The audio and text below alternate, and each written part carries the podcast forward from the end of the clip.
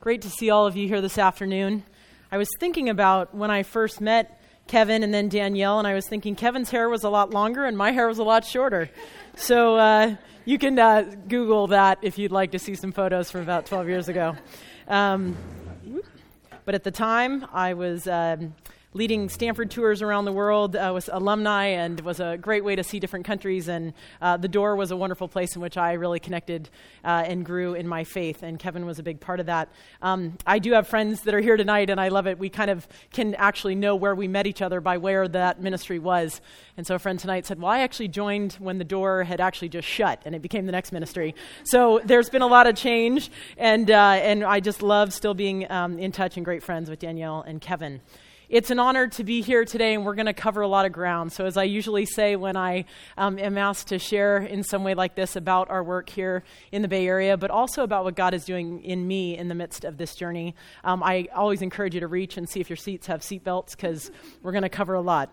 But I thought I might just start by saying, you know, when you look at Scripture, um, there is so much that is so rich and so deep.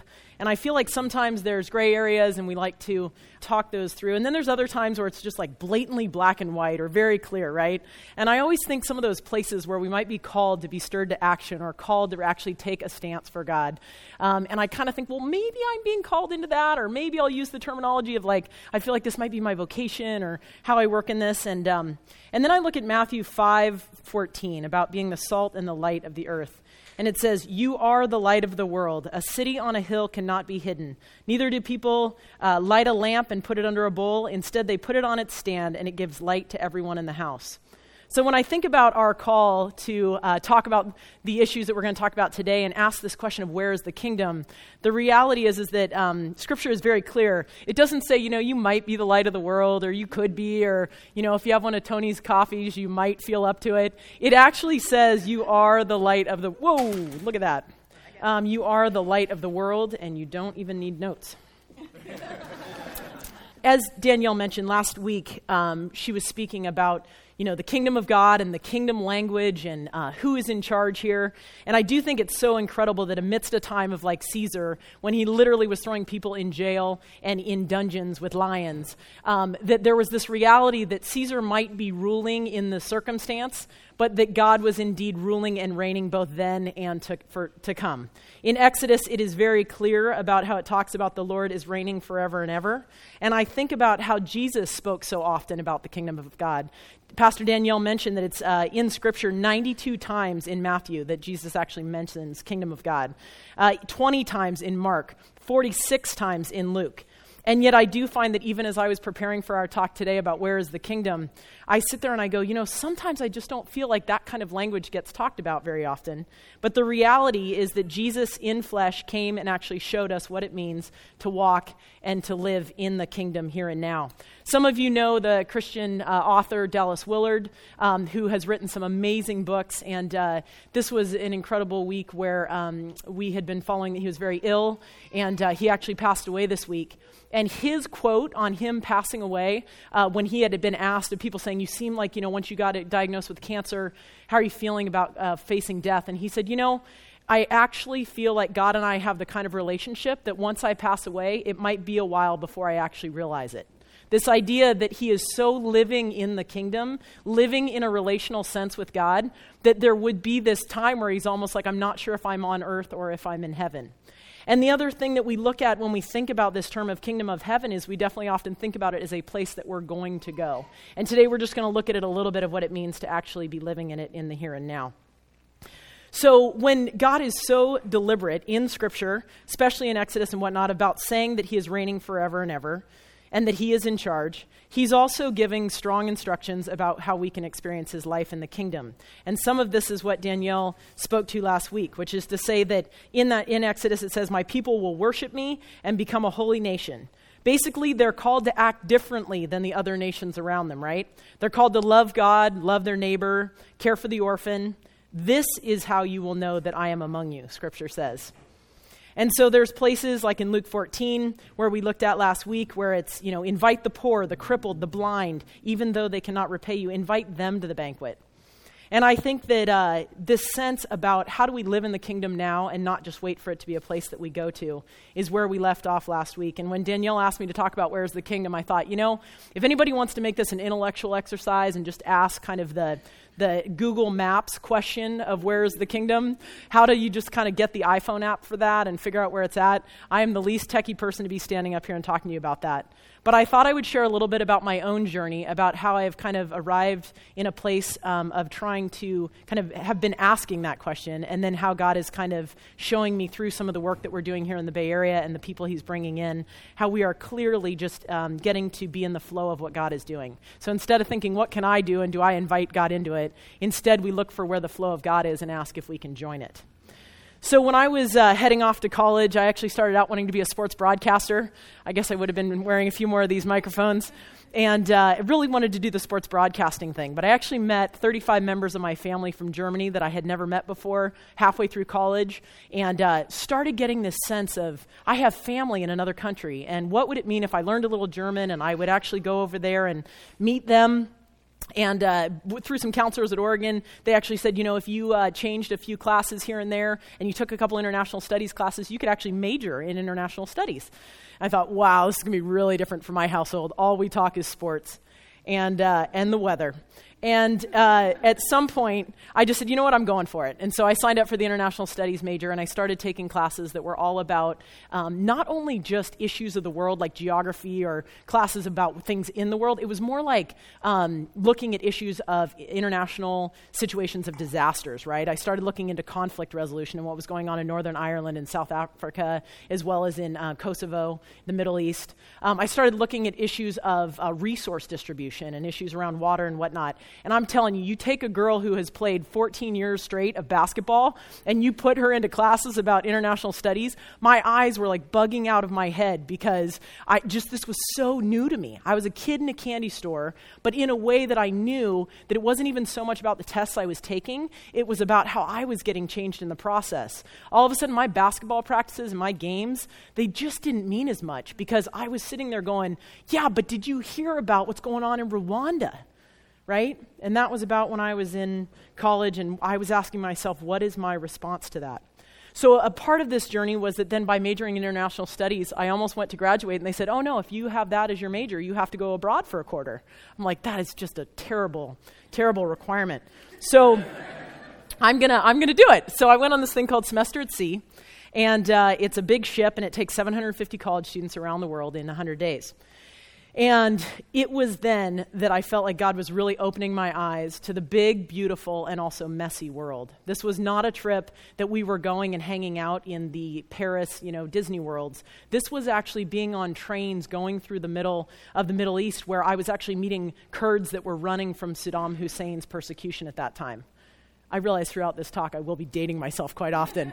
But anyway, um, and, you know, we were in Cyprus, and I was talking with the Greeks and the Turkish Cypriots that live there, and actually we had the unique perspective of standing on one side of the line that has divided them for over twenty years, and then stand on the other side of it. And we actually saw that each group was using the same propaganda pictures so that they would continue to hate one another and not be able to live together in peace. The very same photos were getting labeled as the Turks did this, and on the other side it was the Greeks did this. And it was the same photo. And we got that perspective of understanding the um, miscommunication there.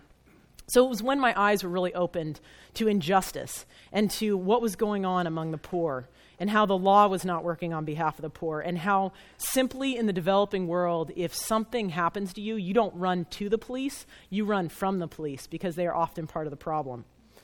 So you can tell I get back from this trip and I'm all jumped, jazzed and pumped up, and I see my parents and they think, oh, thankfully she's going to get a J O B now that she's home.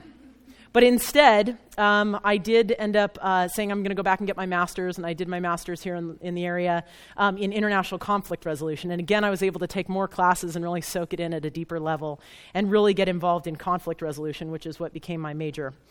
But what was so interesting is um, soon after that, I was horseback riding uh, with some friends up in Portland uh, on a vacation, and I actually got thrown off a horse. And uh, it was my own um, experience of kind of being Superman for a minute. I flew off, landed on my back, heard a huge crack, and my legs went numb. And uh, I was laying on the ground of this arena, and all my friends came running around me and said, get up, you know, are you feeling okay? And I said, I can't feel my legs. And again, this in my mind flashed, you know, Christopher Reeves, who used to be the old Superman, you know, he had a horseback riding accident that ended up paralyzing him for the rest of his life.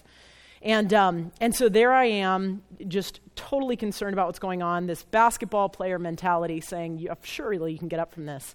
Instead, I found myself on one of those um, long boards that they wrap you up on and pretty much gray tape you to, and went to the hospital, and um, they were able to release me that night. I did get enough uh, feeling back in my legs to walk again and be able to walk out of the hospital, but there was clearly something going on in my back, that it actually took the next ten months for nine different doctors to figure out what was going on in my back. And they didn't even want to do surgery because there was nothing to do. They didn't understand what was going on in my back. So it was during that time that I'm sitting there and I'm going, gosh, by this point I'm like twenty-six years old. I've seen all these things in the world. I have my faith coming as motivation behind me to really want to take a stance in something. And literally every day I'm laying on my back and I'm looking at the bumps on my ceiling, and, and I'm sitting there going, how can I be useful?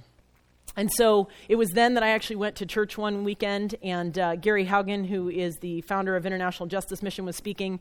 And uh, I brought my parents, and I said, oh, this is like a new church I've been going to. I'm going to bring my parents and have them hear the pastor. And all of a sudden there's this like football player, like looking guy with a crew cut, and he's a lawyer from Washington, D C And I'm thinking, well, what is he going to say that I, I would have liked my parents to meet my pastor? And he ended up talking about the reality of what's going on in the in the world, in the developing world, in places like Cambodia and India, the Philippines, Africa, where the issues of injustices against the poor, especially human trafficking, um, is going on, where I just needed, I, it was the first time I actually saw pictures of it really happening. It was the first time it came to light for me. And at the end of his sermon, even more so than the images that I remembered, he gave an analogy. And for somebody like myself who had been an athlete, and here I was hardly able to sit up in church because of my back injury, um, I remember him saying at the end, he said, you know, I'm a football player. I go to the gym and I work out and I lift all these weights so I can have all these muscles. So when I get out in the game of life, or I get out in the game of football, I have the muscles I need to be able to play. And I remember sitting there thinking, you know, that's a lot like me. I feel like I'm at the place where I have all these spiritual muscles I built up, been in the church for quite some time, feel like I saw the world, ready to kind of go out and do something. And yet I'm sitting here, literally almost paralyzed, and asking God, how could I be helpful? And he said, you know, so I went to the gym to lift weights. But he said, but then there's those guys at the gym that always seem to know what they're doing. And they, you know, they're the bodybuilders, right? They have the gleaning muscles, and they stand in the corner, and they always are looking at themselves in the mirror. And they seem to know how to do the right stuff to be looking super strong. And again, I know there's a lot of people that go to gym here, and nothing against bodybuilders. Just stick, stay with me for the analogy. But what he said is, he goes, you know, technically, if you're just a bodybuilder, what are all those muscles for? Those muscles are just for posing. Right? You get in the mirror and you kind of go, yes. And he said, and the only time when all that muscle and all that strength and all that power ever comes to bear is that, you know, a jam jar needs to be opened in the kitchen. And you run in and it's, and you pop the jam jar. And you're like, man, I'm so glad I went to the gym this week. And so his prayer for us, actually at the end of his sermon, was, my prayer for you is that you don't end up becoming bodybuilders who are just popping jam jars in the kitchen. For me, that started a journey of asking, well, I don't exactly know how physically my muscles are going to move forward with the questions that I feel like God is bringing up in me, but I had to start to do something. And I felt like I kept asking the question. I was living in Menlo Park at the time, and I said, how do I keep these issues of global injustice in front of me when I live in the suburbs, right? So I'm reading about these things, things like YouTube, um, Google, all sorts of things can bring us stuff on the internet where you're hearing about all these injustices, but then you walk down the street and you're like, I don't know, the street rolls up at six thirty at night, and Starbucks is the biggest thing going. And it's amazing that we can feel this uh, tension between knowing it's going on, and if we step back and try and think about God's perspective on all this, we know that that's breaking the heart of God. And so at that point, I just started saying, how could I be a part of what is breaking God's heart and trying to be part of whatever he might be doing, um, because I know it's breaking my heart too. So we started teaching a class on uh, justice in Menlo Park and just kind of got friends together, and we said, let's talk about these issues. Um, and one student in the class, I raised her hand and I said, well, what's your idea about justice, or what's your definition? She said, you know what? I'm here because a friend invited me. And uh, I really don't see why we need to be caring about all these justice issues, because when Jesus comes, he's going to fix it all. Literally, that dropped me in my tracks. And I thought, that is just completely opposite than I think what I was experiencing at the time. So as I was hearing the realities of human trafficking, I was hearing somebody hold up money and saying, do you believe that a one hundred dollar bill, if I were to hold it up here in front of you, can not only buy a human somewhere around the world, like in Cambodia and India and the Philippines, but now today in twenty thirteen, that can buy someone right here in the Bay Area. And I was sitting there saying, you know what, I'm sorry, but I believe when Jesus comes back, it will all be healed. But my thing is, Lord, that's someday is not soon enough. And so when I started asking these questions, I thanked that student because I said, you have started to make me ask the questions, not of what's my gifting or what's my vocation or what's my calling, but I started to say, what are the questions that are keeping me up at night? What are the ways in which when I am actually unsettled, what are those places when I start noticing the tension in me, that that is actually where I can't lean on my own skill or my own emotion or my own just sense of life? I really need to lean into God. And so that's when we started to ask the big questions about how could I or how could we um, become kingdom bringers? And that was a term that Danielle introduced last week, and I just love, because it really was this sense of standing up with God and in a certain sense being on our knees and saying, I have no idea how to move forward, just like Moses at the burning bush, of being like, God, I cannot move forward unless your power and your presence goes with me. There's no way. As I like to say, this work is too big and too crazy and too dark that if God doesn't show up on our behalf, we're going to get squashed like a bug.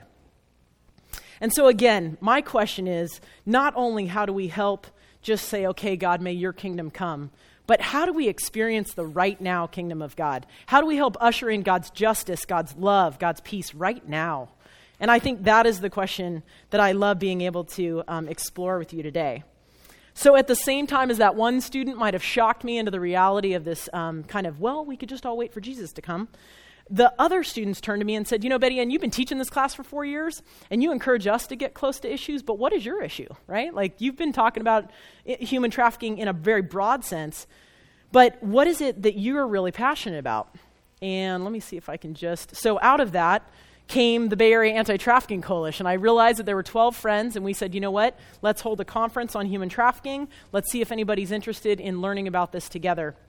And we had seventeen hundred people show up at our conference. This was in twenty eleven. We ended up starting an organization. And today I stand before you as the executive director and very humbled by the fact that I am actually now full-time and work on this twenty-four seven.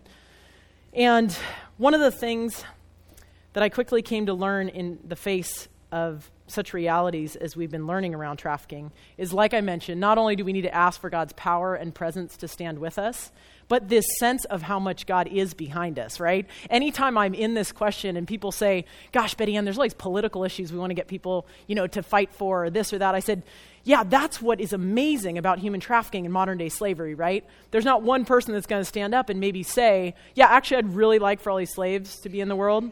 But the reality is, is that the way that we've gotten so complex in our world today, and you don't even know where your shirt was made or where the food was you're eating, what's amazed is there are many implicit ways in which we are actually contributing to the overall fuel that is the engine that is driving modern day slavery today. So let me just throw out one statistic, right? So if California was its own state, it would be the, uh, sorry, its own state, hopefully it is. California, if it's its own country, would be the eighth largest economy in the world. That's pretty mind-boggling. So sitting here in the Bay Area today just with that one statistic is to realize that the what we buy here is sending a message everywhere around the world. That if we are saying we want to buy all these things cheaply that are made by cheap labor, you know, that is going to be the message that we send around the world. And people are going to be like, all right, well, then we'll only give them this amount because we got to sell it for that price and we need to make a profit. So a lot of folks have been hearing about, um, you know, factories collapsing in Bangladesh. And all of a sudden we're hearing that clothes that we're wearing were made by folks who are in these just horrid conditions. And they're even killed while they're on the job in these uh, buildings that have collapsed. There was an article um, just this last week about people actually starting to care about where their clothes are coming from and asking this question about what is the supply chain? How am I connected to this issue?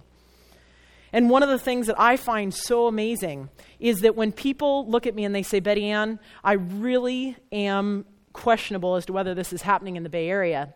I say, you know what? What's unbelievable is every form of trafficking that has been known to happen in the U S is actually happening here in the Bay Area. So if it's a question of just you wanting me to talk to you about what's happening here, I can give you cases of it happening right here in our midst, right? The exploitation of people and the control of people that is happening under our noses. Um, we had three victims or survivors speak at the Freedom Summit. All three of them had been uh, trafficked through Fremont.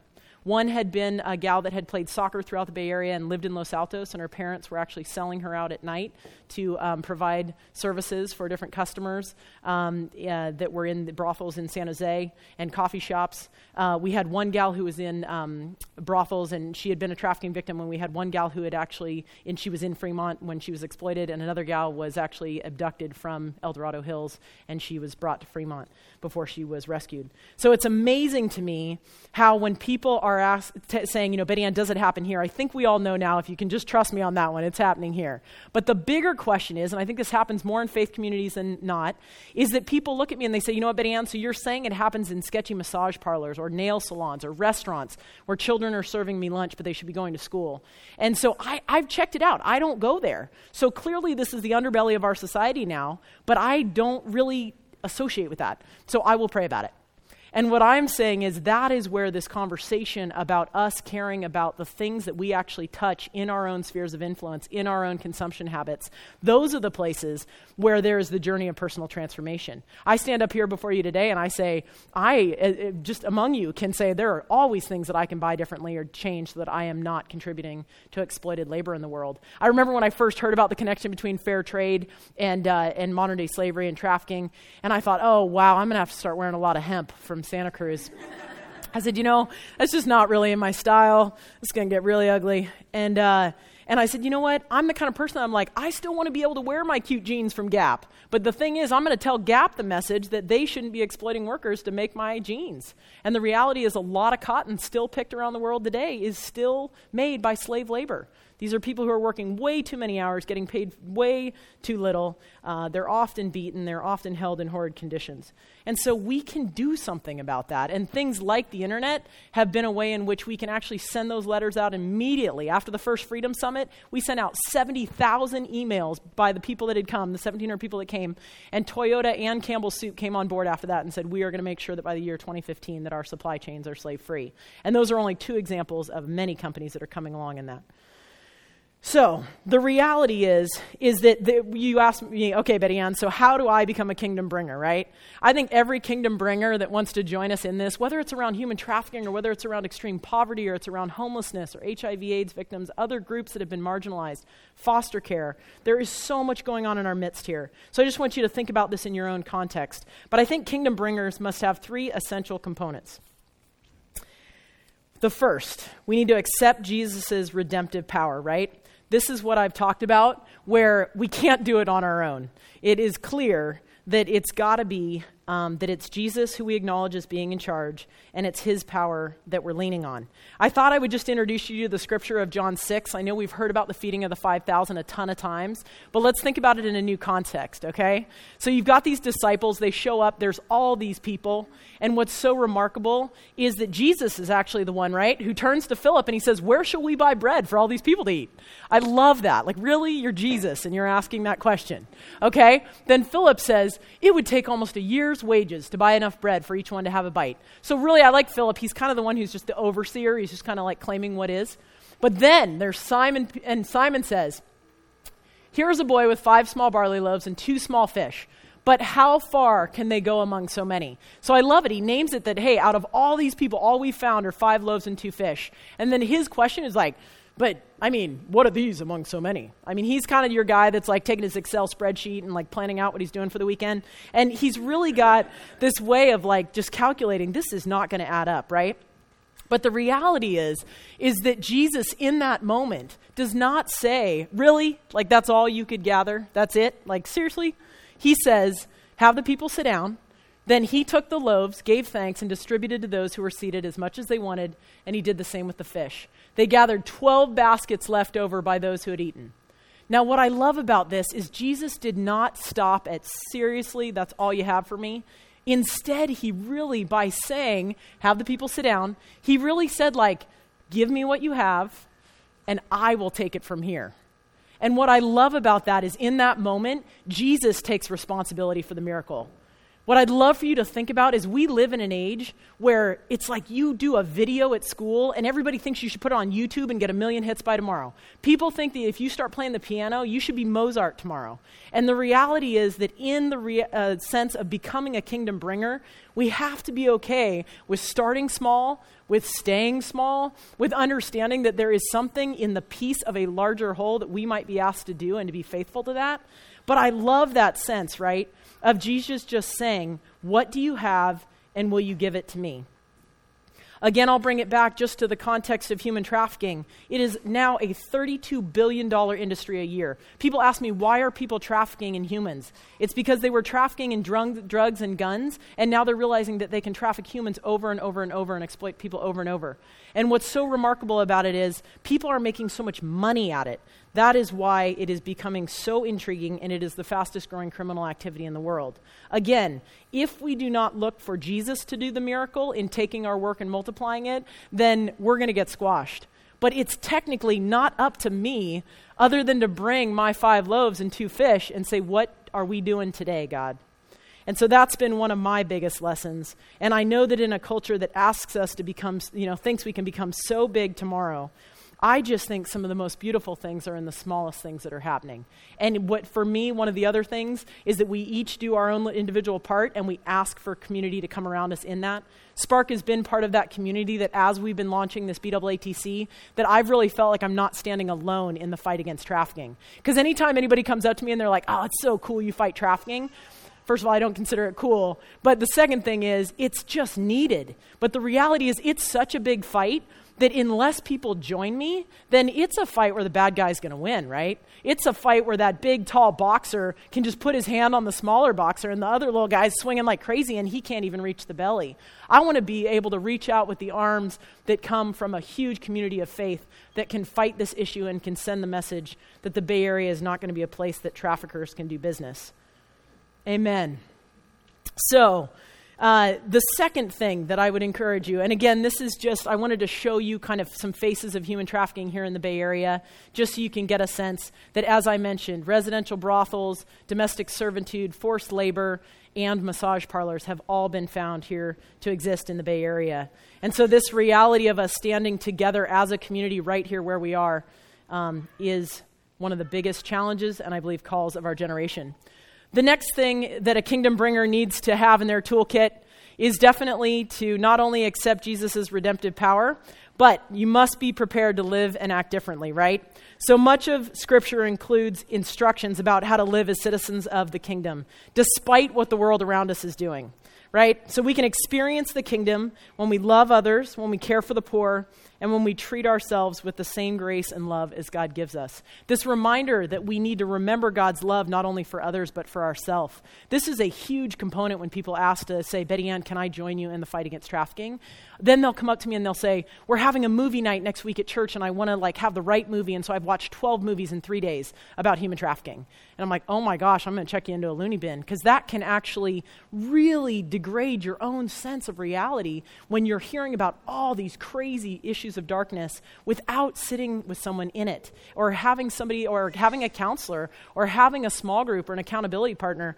I really encourage people, especially with the advent of YouTube, you can overwhelm yourself with these issues around the world in about five minutes flat on YouTube. And I really encourage people to take the time to enter into both prayer before they look at it, as well as have accountability partners and small groups where people are helping them process what they're learning.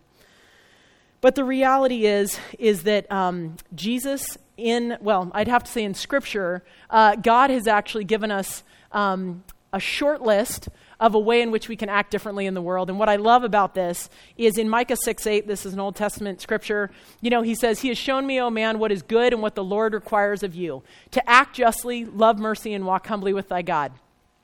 Now, you've heard people say this kind of gets broken down into justice and mercy and walk humbly with thy God. And uh, and we can look at all three aspects of this. But what I love is we also live in an age where people are like, hey, did you do the Myers-Briggs? You know, I'm an E N F J. Hey, are you an Enneagram? I'm a seven. Ooh, but when I'm stressed, I go to a nine. I mean, there's this whole lingo around these tests, right? Um, I've heard people tell me they're different colors, they're different numbers.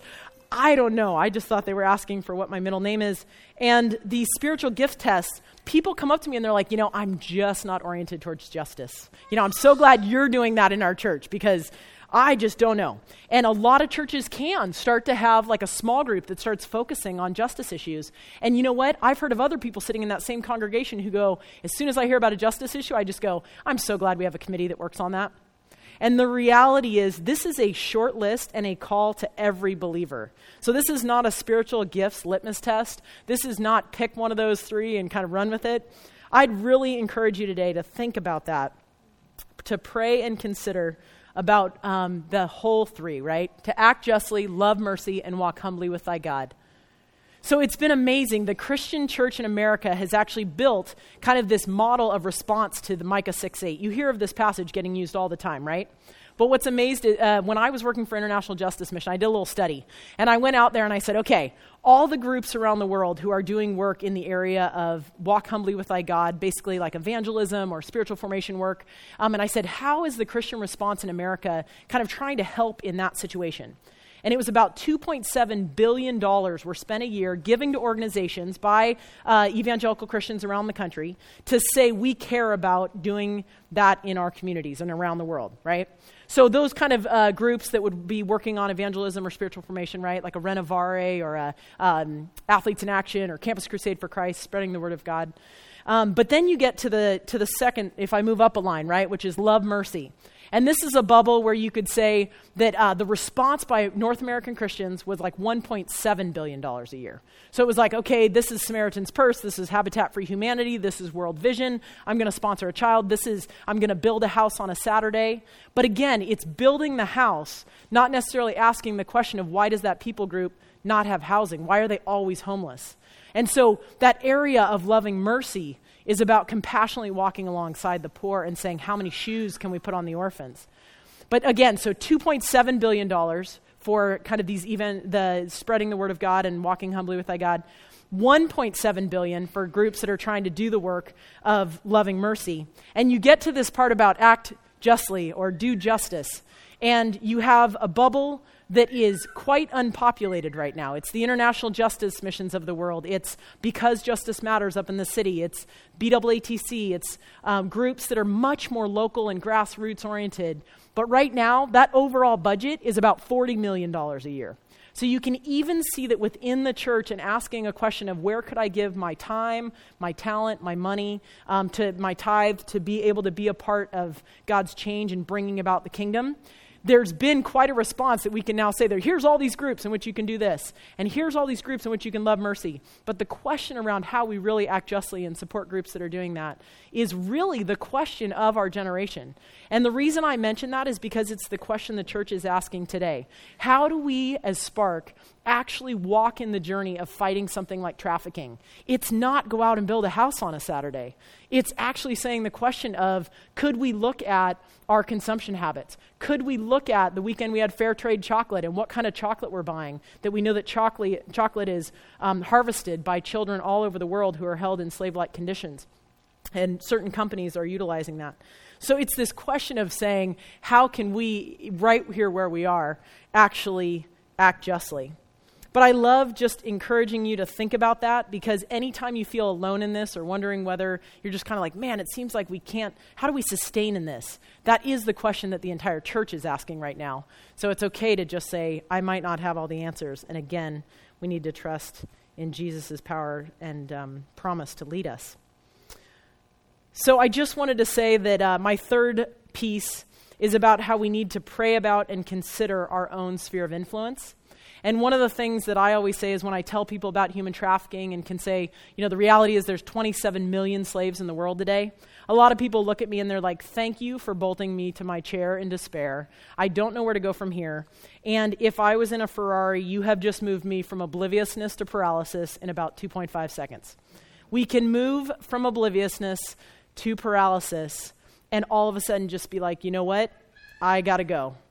And instead, I think the question is, you now don't know, I like to say you don't know nothing, but you can't do everything. And the amazing part for community and for us to ask today is, as I'm on that trajectory between those two, how as a community can we just do what we're called to do? And that's where I love it, because you kind of can't go back to knowing nothing. But you also can't say, oh, I've got it all figured out, because this is the fastest growing criminal activity in the world. It is taking off at such a huge rate that I even spend so many days working on this, and I am the first to say the best ways to fight trafficking are still out there to be discovered. So I just wanted to say that as you hear about the crime moving from this global reality and statistic to hitting our local landscape here, to thinking about how the internet might even be bringing it into your home. I talk a lot in junior highs and high schools about um, the re- reality of, uh, oops, sorry, uh, the reality of the internet bringing, and video games, bringing things into our um, kids' minds about the issue of trafficking that is really not good. And I would love to share that with some of the parents in the room if you'd like to come talk to me afterwards about some games to be considered uh, concerned about. But I don't stop there, right? I say, you know what? The home is the very first place that you can actually start to do some action from. There are websites to look at, like slavery footprint dot org, and you can actually put in what you own, and it will tell you how many people around the world you may be keeping in exploited labor because of what you own. But it doesn't leave you there. It's not to shame you. It's to say, you know what, that is a reality in our world today, but now, right now, you can click on these things and you can send messages to those groups, and that is how we are sending out a collective message that things need to change. And we are seeing that change. And so what happens is we start making these local changes and in our own spheres of influence, and that ends up then impacting the global scene. So I always tell people, don't always stay on the meta level of how to fight something, but really ask yourself, what can I do in my own community right where I live? So that is my third piece, is consider your own sphere of influence. And I love in Acts one eight, it says, but you will receive power when the Holy Spirit comes on you, and you will be my witness in Jerusalem and in all Judea and Samaria and to the ends of the earth. And what I love about this is it actually starts with, you got to start right here in Jerusalem. Like, you can't start around all the earth and then come back to Jerusalem someday. And I have to tell you that when I first went to work for International Justice Mission, I was the only person working for them west of the Mississippi. So I was traveling all over the country. I was getting all sorts of freaking flyer miles. I was talking to churches from Seattle down to San Diego and over to Texas and beyond. And I'm telling you, it had its price to pay.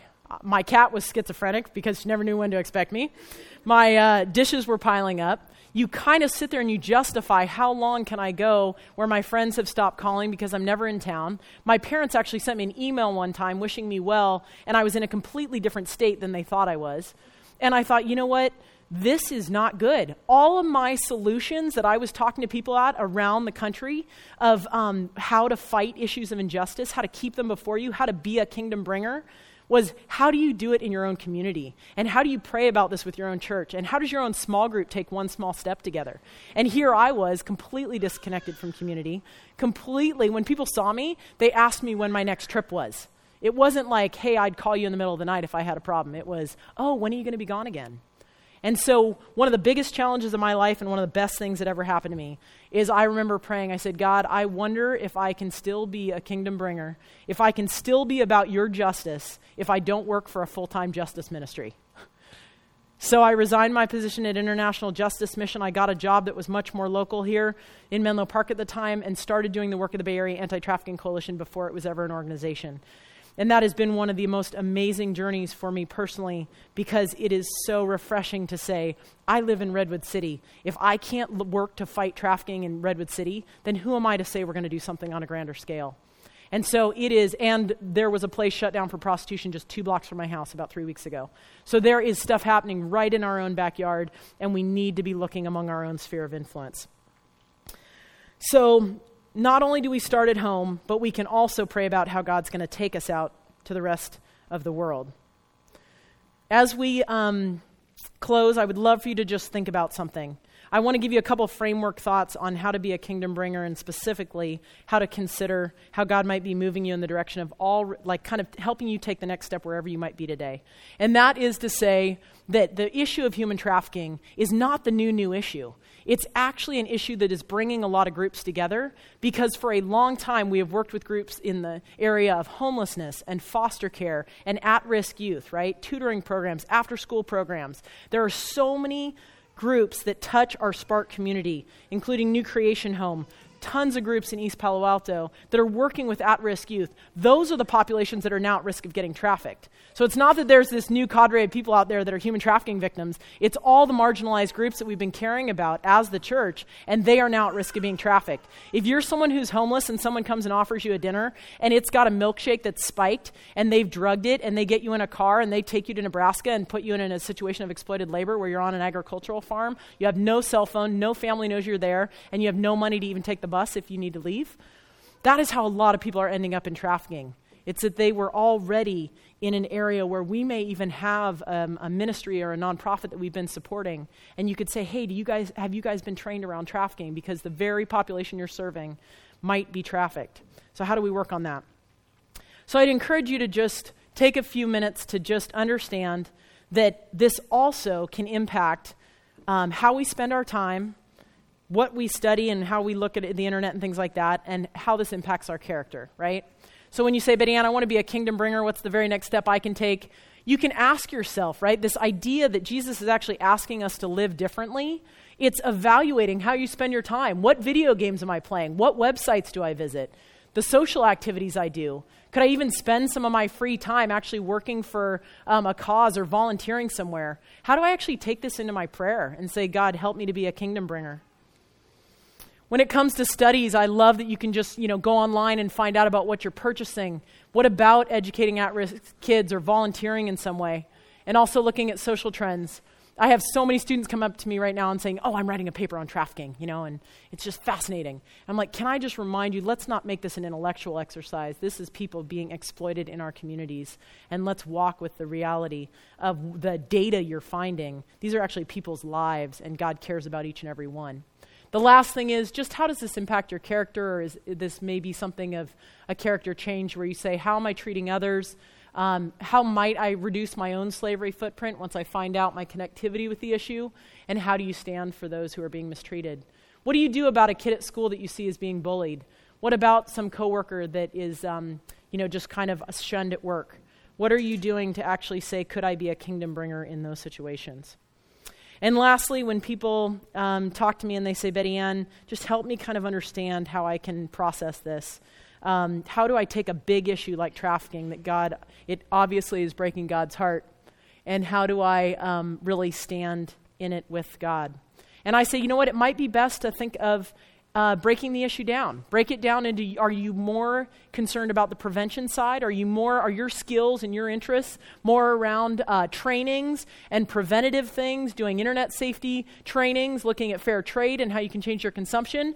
Are you hearing this message and you're like ready to break down the the doors and be like, Betty Ann, I want to go bust some heads. Uh, come talk to me if that's your response.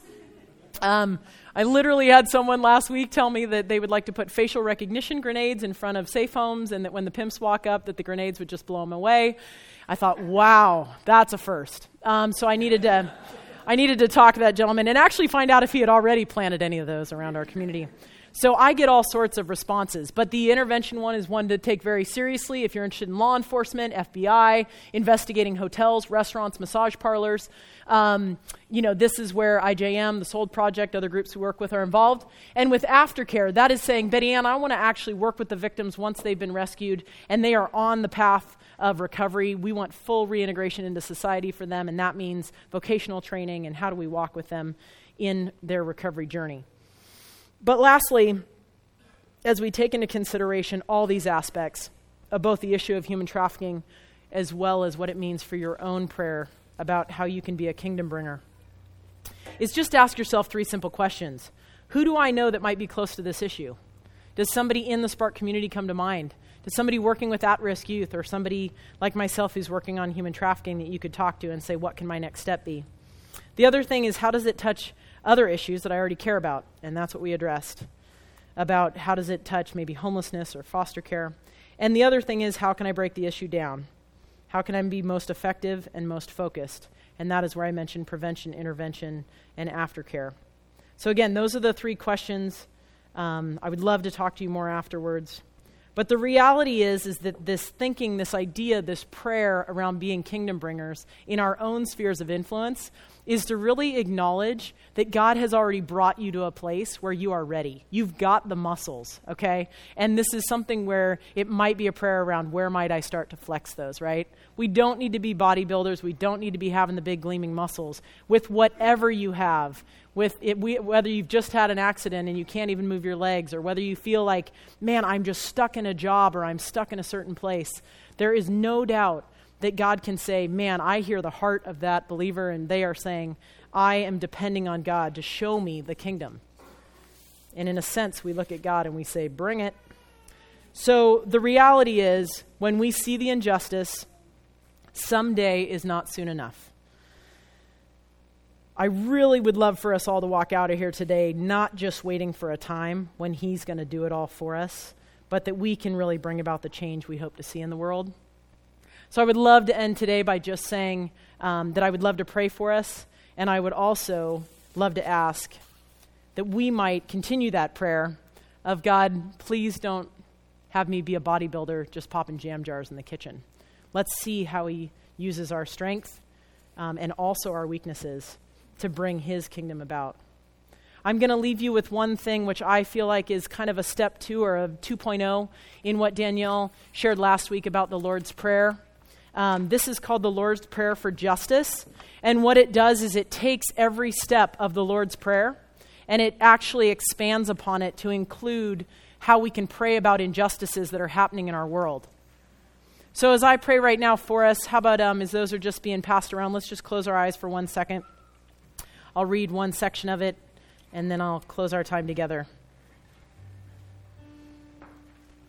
Lord, thank you for your invitation to be on our knees before you, to trust you with the miracle, to understand how you might be saying, what do you have and will you give it to me? What does it mean, Lord, for me to be a kingdom bringer? How can we join together in that? Lord, help us to see where you're moving, and thank you for the opportunity that we get to be a part of it. Lord, we do pray that your kingdom would come. Help us to create a world where beyond our own needs and hurts, we will do justice, love tenderly, and walk humbly with you and each other. We pray together in Jesus' name. Amen.